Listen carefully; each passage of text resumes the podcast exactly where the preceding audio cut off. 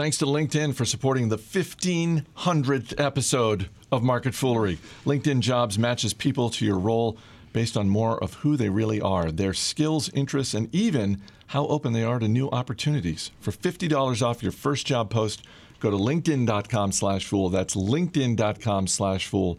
Terms and conditions apply. It's Wednesday, October 10th. Welcome to Market Foolery. I'm Chris Hill. Joining me in studio today, Jason Moser and Matt Argersinger. It's the 1500th episode. That's incredible. Who'd have figured? It's kind of crazy. You know what's also crazy? Sears is still technically a standalone public company.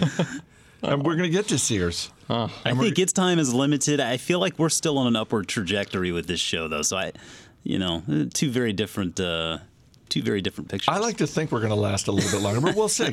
Uh, we're going to get to Sears. We're going to get to Starbucks, Snap. It's an all S show, apparently. Uh, let's start with the market in general, though, because we we talked about this, Maddie, on Motley Fool Money. The rise of interest rates, the 10 year treasuries hitting a seven year high, and not surprisingly, th- those more sort of those those things in the, that have been shoved in the corner for so long, bonds, are now suddenly more attractive, and uh, we're seeing a healthy amount of volatility today. Yes, the most volatility I think we've seen since February. I mean, it feels like it's been a while. As we tape, Dow is down about 400 points, and it's also just certain parts of the market. If you look at Netflix, for example, we were talking it's down more than 20% from its high. Amazon's down almost 15% from its high. I don't know what Facebook is, but Facebook's down, I think, even lower from its high. And so the the leaders of the market, even before this sort of recent volatility that we've had the past week, uh, have all come down pretty sharply. But this is. Jason and I kind of looked at each other this morning. and We're like, you know, it's about time. You know, we just it feels like the, the stock market's been grinding higher steadily for, for so long this year, and, and really going back several years now, and we haven't had as, as much as a even a five percent pullback. That feel that feels rare. So it's nice to see it because bond yields, bonds do matter, interest rates do matter. There's now more competition for stocks. Man, I don't know what the problem is. I mean, everything's selling off. That's fine. But you know what is in the green right now, Chris? McCormick. I mean, the market knows that at the end of this day, especially at the end of this day, you're going to want to go home and have something flavorful for dinner. And chances are McCormick is going to be playing a part in that. Uh, now, watch it. We'll finish, obviously, down in the red after I've jinxed it. But um, Nice work. yeah, thanks a lot. Uh, you know, it's Matt uh, Frankel and I were talking about this on Monday's industry industry focus, and it is a point now we're seeing long term rates start to push up a little bit. And the volatility comes into play because it seems like now the bigger institutional investors have these risk-adjusted option, uh, risk-adjusted options to to invest in something other than than stocks, and, and it makes sense. I mean, if you can get X return for basically zero risk. I mean, there are a lot of a lot of parties that are uh, going to consider that, and, and so I think that for us, it doesn't really change our style of investing, but I think it is worth noting at least that. If you invest like we do, chances are you probably have some nice growth names in your portfolio, and chances are pretty good that those growth names are, are getting hit uh, pretty hard. It's worth noting that there has been a lot of, of great expectations pulled forward in a lot of those names. So those high growth names taking a little bit of a haircut today, it's okay. That's supposed to happen. What I think this really does, it makes the argument for diversification. Diversification is really what helps counter that. And I made a little bit of a joke with McCormick, but frankly, I mean, owning McCormick in my portfolio, I feel better knowing that I've got a staid dividend aristocrat to go along with those other high growth names that I hold as well. I think it's a case for diversification, and Maddie, it's also a case for having a watch list. I mean, we we talk about that a decent amount, and it's for days like this. Absolutely. I, I about a month ago, I had a long list of stocks that I've been waiting to buy, and I've stupidly been waiting because they've gone up so much. and and, and I, what I said was, you know what, I'm going to go in. I know a lot of these companies are at near their highs. Uh, they're up 100 percent over the last year. I'm going to go buy a little bit of each of them, uh, and knowing that for days like this, or hopefully this, and hopefully this downturn is a little sharper and, and I get even better prices, but knowing that there'll be a time for me to eventually double down into those, and that's why I have a watch list. I'm going to make a promise to you right now, both of you guys. and By the end of the day, I will have purchased I will have added to a position in, in something that I own. I don't know what it's going to be yet, but I'm going to click the buy button today. It's going to happen. Share it later, though. Uh, two days after uh, Right. said transaction occurs. Exactly. Uh, in news that really can't be a surprise to anyone who has a basic understanding of how math works, Sears has hired advisors to help the company prepare for bankruptcy, and shares of Sears down 35% today. Yeah, once you once you dip, there's no going back. When I say dip, I mean debtor in possession, which is what, which is the loan they're seeking, which is a loan that it provides short-term financing. It's the senior of the most senior of debts that you get when you're in bankruptcy, just to keep the business and the lights on until you know everything can be sorted out. And that's what's happened to Sears. And I think Chris, you said it's it's it's really no surprise that we're here. I think what's most surprising to me is actually how we got here, because if you step back 20 years ago, you could have said, okay, the world is changing a little bit. I can see this e-commerce thing going. I can see Walmart and Target having all their success. Sears feels a little behind. The stores are older. The catalog business isn't as strong as it used to be. Eventually, maybe this is a retailer that's not going to be around. But what happened was it had this weird sort of end to it, which is Eddie Lampert comes in, and it becomes a story of not just a retailer that's going bad, but a financial engineering story where value investor, uh, you know, a value investor with a great track record at the time comes in, he buys Kmart, then merges Kmart with Sears, and it becomes a real estate play. It becomes an asset play. It becomes, you know, I can raise money, I can pay down debt, I can I can buy back stock, and I can create this vehicle, investment vehicle that would be really successful but it was always built on a crumbling foundation, which is the Sears business. And all of that other stuff didn't put customers back in the store. It, it stores, you know, declined over time. There was no reinvestment in the in the core business, and I think that was ultimately what happened, and it's why we're here today with Sears essentially on the verge of bankruptcy. Yeah, the Wall Street Journal had a line today because I, I think it's for people who are not looking at the news every day, the business news every day, for people who are not focused on investing every day. Uh, it's probably easy to just say, well, this is the narrative that has played out over the last 20 years, which is uh, the rise of e commerce and bricks and mortar going down. Uh, the line in the journal is the company was not helped by Mr. Lampert's unconventional approach to retailing and pointing out that, among other things, he really resisted investing in upgrading the stores and, and that sort of experience. One other thing I'll throw in there with the financial engineering is the, the brands that Sears owned. That was part of Lampert's strategy as well. Was well, if we need a little bit of money, we can sell off. You know, they sold off the the tool brand that they had. Craftsman, and- Land's End Yeah. was spun off. um, it's, uh, I mean, it's it's kind of sad to see, but it's uh, again. I, I was saying this right before we started taping.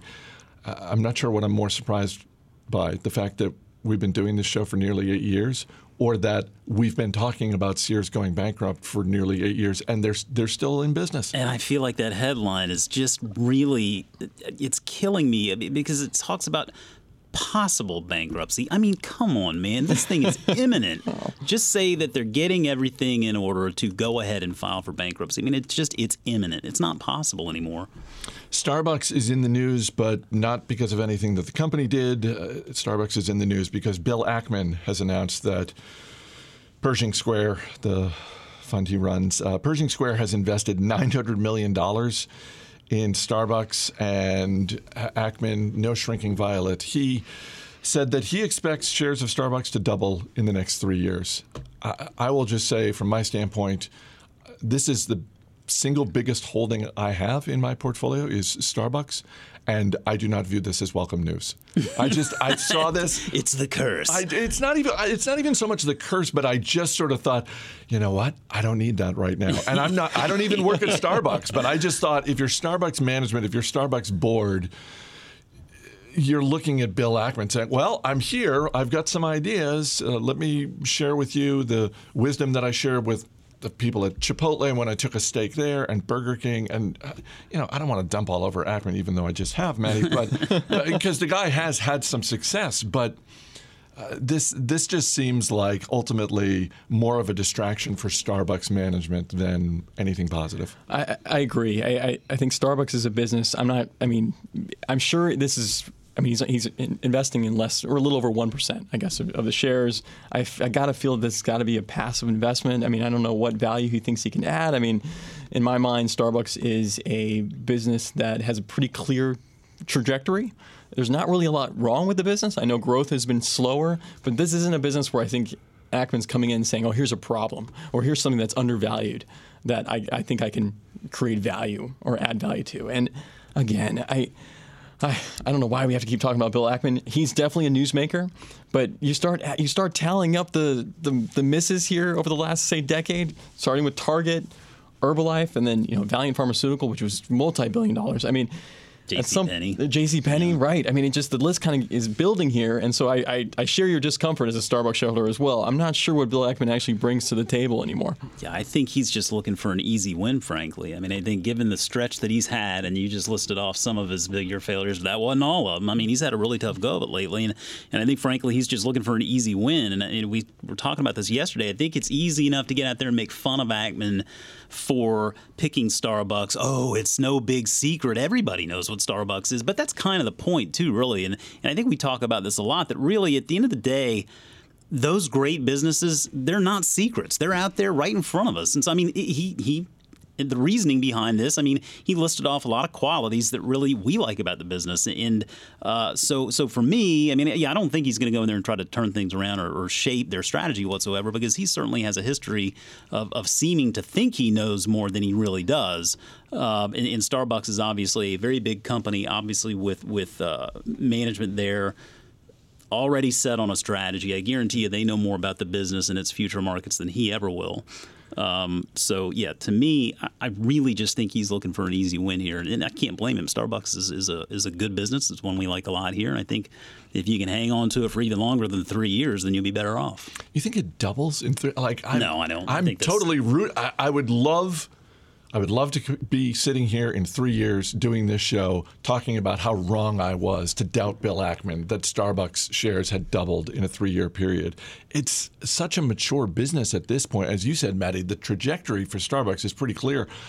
Uh, If I had to bet, I'm betting it's higher in three years, but dub- it's a 77 billion dollar company. Yeah, I think to me, Starbucks is more of a, a total return story. You're looking at dividends, you're looking at buybacks, you're looking at a little bit of growth on the top line, you're looking at what they can do in China.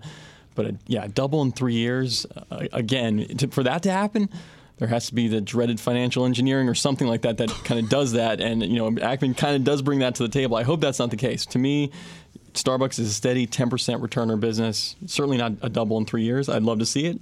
But Well, I think it. it's it's also worth remembering too. I mean, Starbucks is probably going to witness a little bit more on the expense line there uh, as it pertains to employees because they continue to revamp the benefits that they offer. And I mean, just a recent example here was was the child care subsidy, and I think they're they're expanding that. They're expanding that offering to every employee in the company. So, I mean, as an investor, I think you have to applaud that. As a as an employee, I'm sure you'll love that.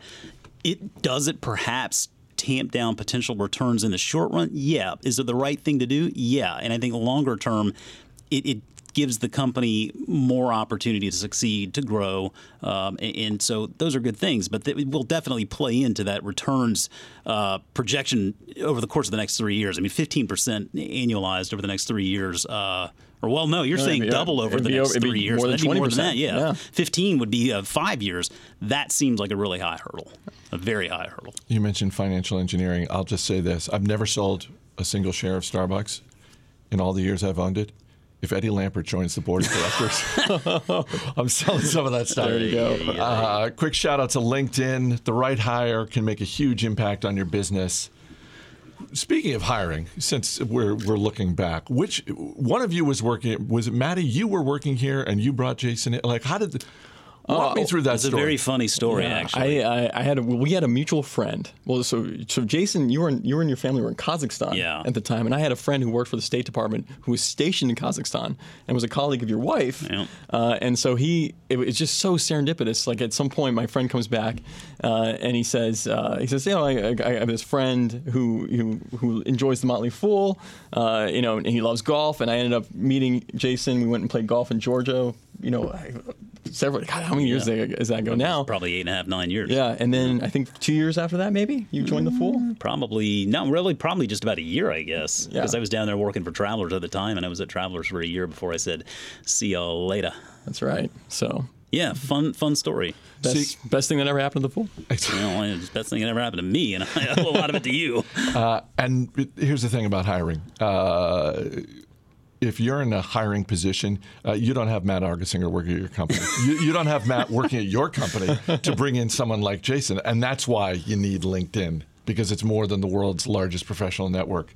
It's a better way to find great talent. 70% of the U.S. workforce is already on LinkedIn. Businesses rate LinkedIn jobs 40% higher than job boards at delivering quality candidates. And that's what you want. So just ask any of the hundreds of thousands of businesses who have posted to LinkedIn jobs over the past year. 22 million professionals view and apply to jobs on LinkedIn every week in every industry, even yours, even mine. Jason didn't though because Maddie brought him in here. Well, no, that's not fair. No, no. Jason applied like everyone else. He, Was- he, he had was, a, Link- was LinkedIn really a thing back then? Maybe, it, maybe, maybe, maybe, it was. I think Facebook had just kind of taken hold uh, at that point. So who, who even knows? It's a thing now. So hurry on over to linkedin.com slash fool for $50 off your first job post. That's linkedin.com slash fool. Terms and conditions apply. Shares of Snap are down today. They're down about 13% this week, and the stock is hitting an all-time low.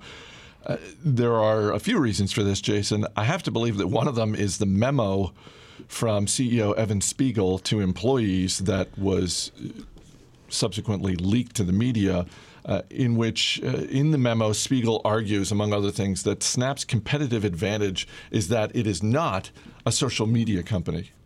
It's not? Yeah, What is it? I think that's the big question after you read that been memo. asking that question for years? I, I don't think that's helping to have the CEO say, we're not a social media company when if you polled 100 people who use Snap, 99 of them would say, yeah, it's a social media company. I think it, it is. I think he is in just a, a weird place right now. I mean, there's a lot to go through with that memo, and having read it a couple of times, I mean, it seems to me at least that at this point, not only is, is Evan Spiegel in over his head, but but he really doesn't even quite know how to define his company at this point because you know, on the road show before they went public, it was a social network. He corrected everybody, and really they filed the IPO, and they're a camera company. All right, well, you're a camera company. What does that mean? And now they're going through and they're talking about it. This memo, the the phrase "fastest way to communicate" was brought up 26 times in that memo.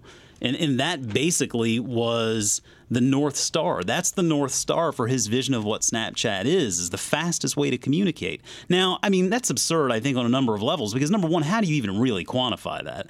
And number two, if, if you're going in there to try to actually be that, well, man, there are a lot of concepts already that have you beat on, on a lot of fronts there, not only in the size of the user base, but I'd venture to say they probably are even faster than Snapchat is. So, I mean, it, now, is it a camera company? Is it a social network? Is it the fastest way to communicate? Nobody really knows. And then today, uh, we see the the original content that they are going to start wheeling out. And, and frankly, and as a as a total snap bear, I applaud them for that. I think. I mean, I think that is probably a low cost way for them to to boost engagement.